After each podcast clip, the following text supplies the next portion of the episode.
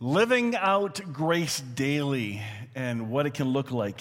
Uh, this this uh, led me on a rabbit trail last night, like multiple rabbit trails. Oh boy, I could hit on this one. Oh, I got to do this one. Oh, so I, I saved a large document of all kinds of stuff that's pretty exciting, which gives me an idea for the fall. And I will be sending an email out to anybody on the e- email list. I, I, would like some input on some sermon content. Uh, I have some ideas. I want to see if it, it seems to fit the desires from those that are listening at Hope Fellowship. But I am thinking of restarting in September. What is grace? What is it? I remember, well, Ron and Sharon are watching online, and they were, um, they have been part of Hope Fellowship from the beginning and had been at, at least in the beginning. And one of the hopes was that this community church would be a church that discovers and grows in grace. What does it mean? Well, from then till now, we're still learning what grace is and how it's lived out. Um, but we've also gone super deep over the years. And so I'd like to restart and uh, from a fresh place because some folks are new to Hope Fellowships. Online, we have new people. And I want to get into it and kind of talk through okay, what is this grace that we talk about? And talk about what it is not because there are some misunderstandings that I think are there. And so uh, I think it'll be fun sharing the journey um, with everybody and uh, also receiving your input because it's not just me teaching, it's us sharing, it's the conversations. I learn from you as well. So I love the fact that we can do that in this community. But today, how do we live out grace daily? What it can look like. And so I have a couple things that hit me this week. I think last week I shared some memes, and it was kind of interesting. Some people were triggered by them in a good way. And so I had to resend it out to a few people because they said, What was that one? What was this one? And so basically, these are some things that made me pause and ponder this week, and maybe it can make you pause and ponder as well. If we could look into each other's hearts and understand the unique challenges each of us faces, I think we would treat each other much more gently, with more love, patience, tolerance, and care. This kind of hit me because we react to people every day when we're driving. so it happens, and those reactions are not always justified. Our reactions in our own homes aren't always justified. We don't know what the other person's thinking. We think we do. But this was just a nice pause because maybe we need that pause before reacting and find a gentler way. I, I thought that was pretty good. This one. You'd never invite a thief into your house, so why would you allow thoughts that steal your joy to make themselves at home in your mind? This one's hard to process because sometimes the stuff comes at us, but we don't realize that we have control. We have control of the mind to take every thought captive. It doesn't say let every thought in, it says take every thought captive instead of just letting it loose through the house. I remember we've had a bat in our house a couple times, and uh, once it hit the bedroom, it's like, can you, like, ah! You know, and uh, it, it's pretty scary because this thing just goes all over the place. And, it's like, I hate bats. Like, ah! Like, I go crazy if I'm chasing this thing and I have to go get my pool skimmer and whack, whack, whack, just, just trying to get the stupid thing. Get a door open quick, get it out the door. But it's in the house and I want it out. It's not supposed to be there. Same thing with thoughts that steal our joy. And we can, if we pause and ponder, maybe we can recognize faster that some of those things that we think about it's okay to think about some things, but when it's consuming and stays there and robs you of your joy, I'm not talking about happiness, that's not the same thing. I'm talking about joy, which is internal peace. And I'm learning how to figure that out, balance, to be honest with difficult things that you have to wrestle with, because they can steal your joy too. But how can I process that and not just turn it off? Because I still have to think it through. It's, it, that was pretty good. One of the most meaningful gifts a parent can give to a child is to acknowledge their own mistake, to say, I was wrong, or I'm sorry. This is so powerful because it also gives the child permission to make a mistake, to admit having messed up and still be okay. This is a hard one. This requires humility to admit that. And I think, I thought, I thought the quote was great. And they will know you are my disciples by your, not rules, not theology, not righteousness, not power, not rhetoric, not purity, not clubs, but by our love. And I was chatting with a couple people this week online who are dismantling the system of religion and yet hanging on to Jesus. And they said this, this is what the gospel boils down to is love. Not our opinions, not even our doctrines. Like Jennifer was talking about the doctrine of atonement. Uh, and that's a great one because we grew up with a certain category of teaching our whole lives, most of us anyway. And then to realize there's another item on the menu that we weren't told about Christus Victor. Well, that's good, and that's part of our learning, but it boils down to love. When we focus on the love of Christ, first of all, that God is love, that He loves us, oh, maybe we don't even love ourselves. That's a big one. When all that becomes real in us, all that other stuff is filtered through love instead, instead of just opinion and rhetoric. And I thought, this is, this is pretty cool. Last one from Brian Zahnd. We all make errors in our theology. Oh, we have to admit that, don't we? Uh, you and me both. So, my recommendation is to err on the side of love. Why? Because God is not doctrine, God is not denomination, God is not war, God is not law, God is not hate, God is not hell. God is love. And we've, we've talked about that for years here at Hope Fellowship. God is love. I thought that was a really great summed up quote.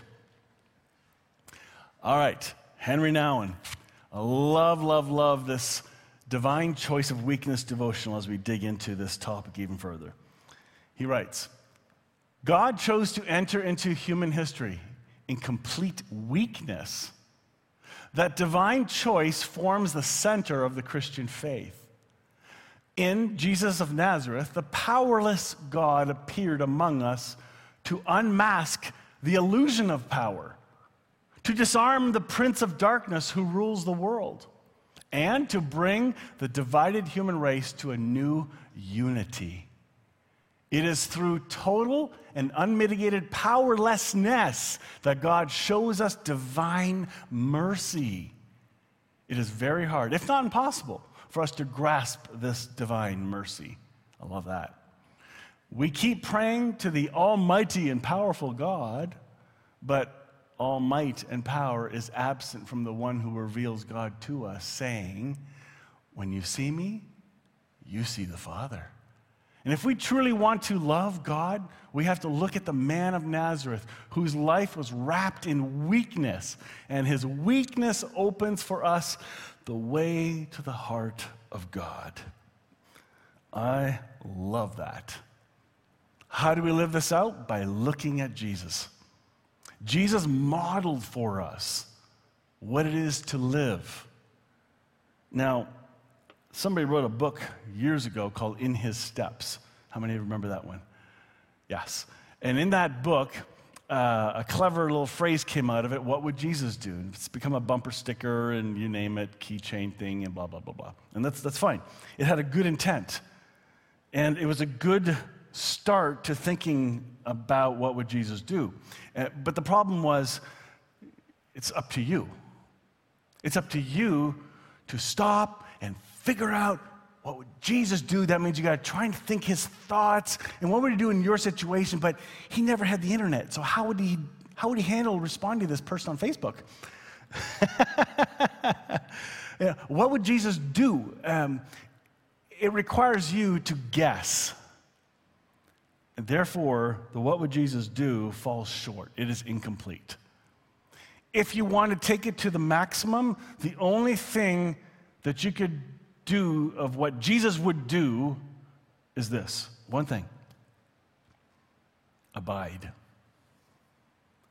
Jesus abided in his Father constantly. That's it. There's no to do list, there's no agenda. Jesus was walking and doing his thing. He was walking along, and God revealed to him what a woman was thinking behind him, and then touched his, his robe, and boom, miracle happened. He felt the power, and hey, somebody touched me. Hey, Jesus, of course, somebody touched me. There's a crowd here. What do you think? And, no, no, no, somebody touched me by faith, hoping. It was all in that moment. As he's walking, wherever he's going, thinking the thoughts of people. Huh. He abided in the Father. And if we could learn to just abide, just rest, not try to figure out, not try to sort out all the fears with great strategy. Each of us have stresses and fears in our lives right now. You know, I have a friend who's trying to sell a house, and we have people here trying to sell a house. This, this, is, this is a stressful time. But there's still this thing called trust and rest. It's out of your control. And when you realize that, maybe you don't have to carry that weight alone. You were never meant to. Family situations, relationship issues, you name it. It's not easy. So, abide. We hear a lot about grace in the church or at a dinner table. but what, um, oops, but how do we live? I wrote that wrong, oops. But how do we live it out? Uh, how would we live out this grace we say we believe in? I believe grace is a person. This is where we're going to get into it in the fall. Um, grace is Jesus. Now, some people will argue, well, how do you know grace is a person? Where'd you come up with that? I didn't. I discovered it through others who've come to see grace is a person. Love is a person. Truth is a person. You can go down the list. Jesus is grace personified. There may be another way of looking at this, but what does living out Jesus daily look like? Well, let's get into 1 Timothy 2 because this one is filled with a lot. It may not be for everybody. Hopefully, one of these slides will hit you today, just, just one. Whether it was the quotes or the scripture or nothing. Maybe it was the song. Maybe it was my introduction. Who knows? Maybe it had nothing to do with the service and God speaks to you. That's cool. I urge you, first of all, to pray for all people. Stop there. Some people have been asking, what about prayer? What do we do with prayer? And that's another topic. Maybe I'll work through those this summer. You know, what about prayer? What about growing? What about evangelism? What about all these things we're supposed to do in the church or as believers? How, how does it look? Is there value to it anymore? Well, there is, but it's not a to do list. It's a get to list. Very different. I was clubbed over the head by Bible college and churches and being a pastor in other churches, and it's about the to do, and then you have to give a report of all the stuff you did to prove your, your paycheck was valued. That's awful.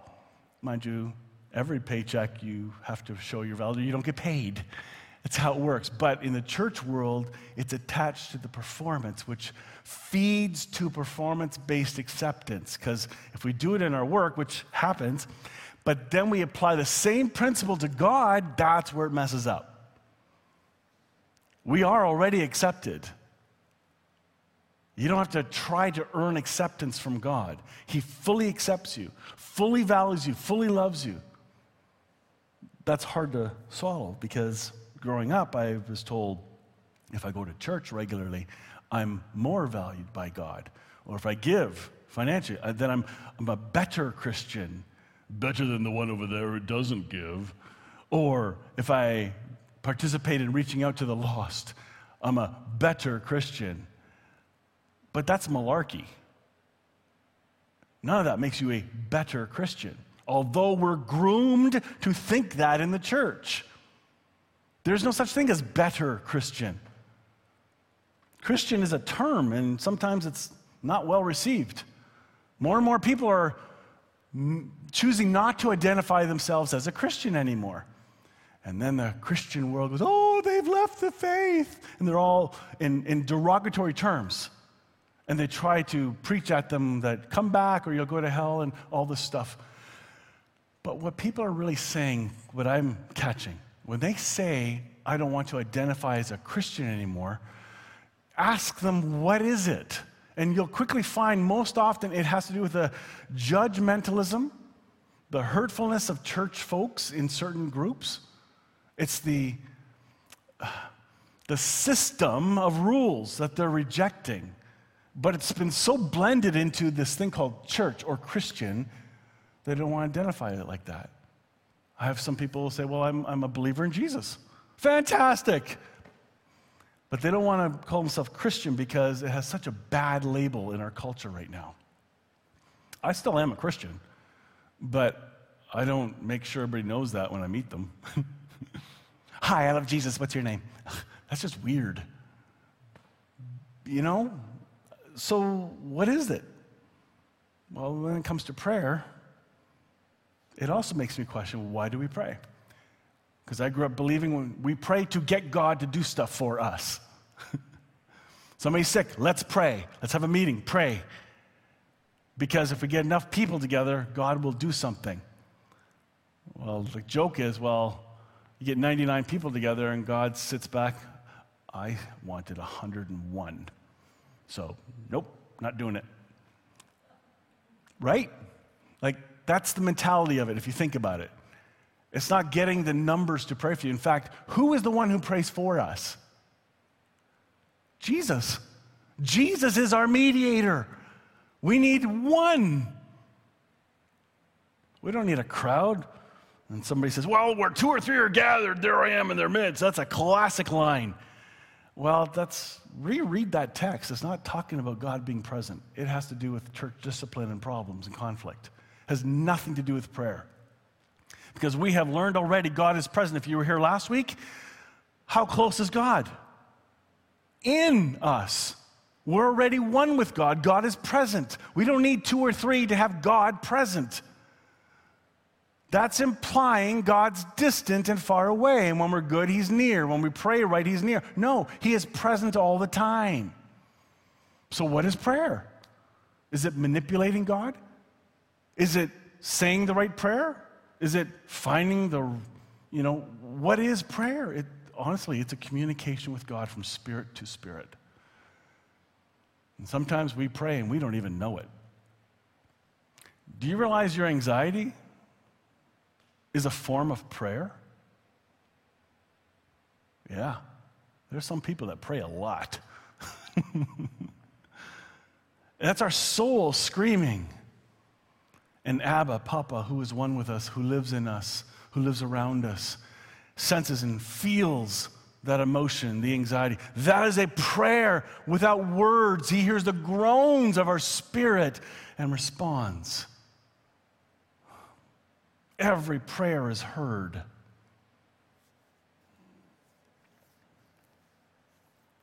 Pray for everyone. Pray for all people. So, why pray if it's not to get God to do stuff? Well, I have to admit, there's a bit of mystery here. I'm not 100% sure. But we're encouraged to pray. It was modeled by Jesus. He prayed a lot. Paul prayed a lot. It was just modeled. Why? I think when you tell people they have to pray, they get into a routine and check it out there, prayed, done. Okay, now I can go on do the next thing. But when you don't tell them to pray and show them a way of living, and if that's what prayer is, they're going to want to pray. I remember uh, about 15 years ago, after reading Classic Christianity uh, by Bob George, um, I stopped having my devotions. and I'm a pastor at the time. Can you believe that? A pastor not having devotions? Really? I just, I didn't want to do it. I felt like I was doing it out of obligation and duty. And that lasted almost a year. I was used to going to church really early before everybody else got there or midweek and just having it alone and kneeling at the front. And uh, I loved it. I did enjoy that time when I was there. But as I started to realize some of my activities were lived out as duty to impress God. Because if I was acting right, then the blessings I feel are a result of my good behavior which also implies that the curses that come my way are a result of my bad behavior. Do you see the dualism there? It's awful. That is not Jesus. So when I stopped, uh, I still communed and talked with God. It took almost a year, and then I had this desire to want to read again, to be in my own way, have my time with God my way. That's far more real. My way. Not a ritual from a book, not prescribed by the church, but how the union lives in me. And it, each person has their own way. You can't legislate it. Now, there is wisdom for those trying to understand this. Sure, here, have a little small tutor, something to practice until you can stand on your own two feet. You know, use it as a, use this list if you need to. But you're not meant to live by the list. You're meant to put the list away and allow it to be from your soul. If you're still using a list of pray, you remember the acronym for pray? It was prayer, supplication, blah, blah, whatever it was. Blah, blah, blah. And those are great for beginners, but we're called to mature. We're called to grow up. Here, Paul says, pray for all people. Ask God to help them, intercede on their behalf, give thanks for them. Do you know what this does? If nothing else, this takes the attention off yourself. That's right. And suddenly you realize, oh, I've been a little more self centered than I realized. This was humbling this week, going through this. Just, just to ponder the first part of this verse. Wow, take the eyes off of my problem and see other people. It's amazing when you start praying for others and, and seeing the needs of others, your problems get kind of blended into a way. They don't go away, but the intensity, the anxiety of your soul shifts. Pray this way for kings and all who are in authority so that we can live peaceful and quiet lives marked by godliness and dignity. This is good and pleases God our Savior. This is not a favorite verse of many people. this one can really tick you off right now. In the last two, three years, all the political rhetorics, now even here in Canada, wherever, whatever country you're in, pray for those in authority. I have a hunch our culture is set up to resist authority, defund the police rhetoric. Is there value to it? I think at the heart of it, there is. But the words don't mean what it seems to say. There's more at the heart of it. Our political fighting back and forth. Pray for your leaders, pray for your politicians. No, not like that. As in, I pray they go to hell. like, that's not what we're talking about. pray for them. Why? Number one, they're human just like you. Oh, they don't seem human at all, not from the way their opinions are and their beliefs. It's none of your business. You don't know what brought them to that. Lori and I have conversations often. You know, it's safe. We, we talk about our opinions, but we don't get on a rampage about any one politician. Pray for them. Imagine your attitude and how it changes when you begin to pray for your leaders. Pray for your boss at work, even though you can't stand them, maybe. Pray for the manager. Pray for those who overuse their authority for personal gain, because they're easy to see. But this is suggesting an others centeredness love. Remember that slide? They'll know we're believers because of our what? Love. This is the path to it. Just this one section. I'm blown away by it. I did not expect this to come out so bluntly. Pray for other countries in their turmoil. Even the ones that you call evil, pray for them. The Holy Spirit can translate your words. Even if you're angry, pray. Even pray with your anger. Vent to Jesus. What? Yes. Did you know you can vent? King David, he, he modeled it for us. Smite my enemies, take them out. Yeah, and he was really graphic, like really bad graphics in the Psalms. And then later, he still comes around. But Lord, you have blessed me. But Lord, this. And Lord, I give thanks. It's very honest. If you don't know how to pray, just go scream somewhere where nobody's around. Yell, be quiet, sit by a tree or by water. Just be quiet. Prayer is not just your words,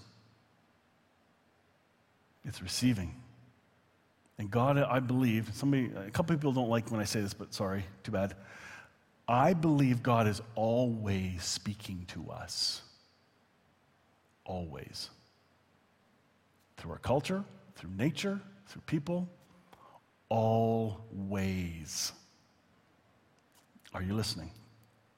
You'll be shocked about what you hear. You'll be shocked if you just pause. And it didn't say, here's a good idea. He says, I urge you. That's not just a light suggestion. Here's a good idea. Jot this down for a note. No, I urge you. Pray for all people, pray for your leaders. Hmm. you see, in a culture where we don't like to be told what to do, where we balk at authority, and yet we just finished reading through some Henry Nouwen on weakness. Jesus came in weakness. He submitted, and Jennifer was saying that in the beginning. God submitted to us. The creator you say believe in submitted to you, but that's backwards. Yes. Huh. And then scriptures encourage us to submit one to another.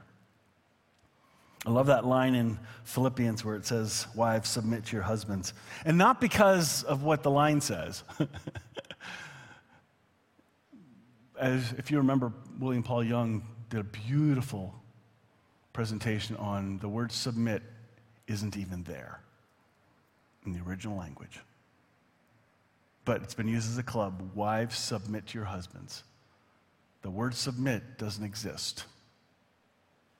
Sometimes in some translations, you'll see one of the words italicized. It means it wasn't there, it was added in.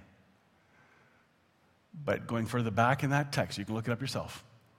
It says, while submitting one to another. This is the mutual life and relationship. So, as Jesus submitted to us, we submit to Jesus. We submit one to another in our marriages, in our families. We serve and love one another not to be served. Hmm. Imagine the kind of culture we'll have as we begin to shift to serve and love one another, be known for love. I think it's mind blowing. Colossians 1. Oh, there it is again. We always pray for you, and we give thanks to God, the Father of our Lord Jesus Christ, for we have heard your faith in Christ Jesus and your love for all God's people, which come from your confident hope of what God has reserved for you in heaven. You have had this expectation ever since you first heard the truth of the good news. This is all about response of living. Now, remember that line that you may have heard growing up? Uh, you need to be responsible Christian.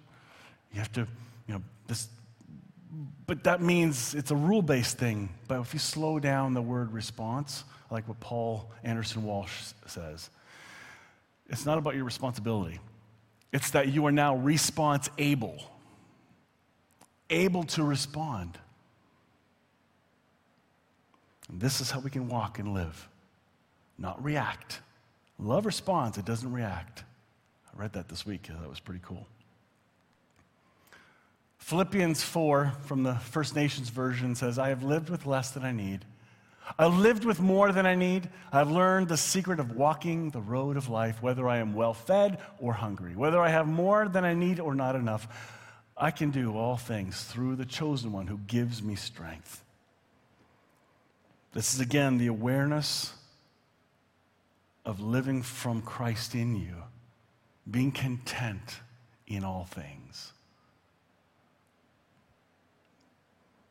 May the Holy Spirit wake you up to what it is you need to hear today. I love this line. He's recognizing you can live with a lot, you can live with a little.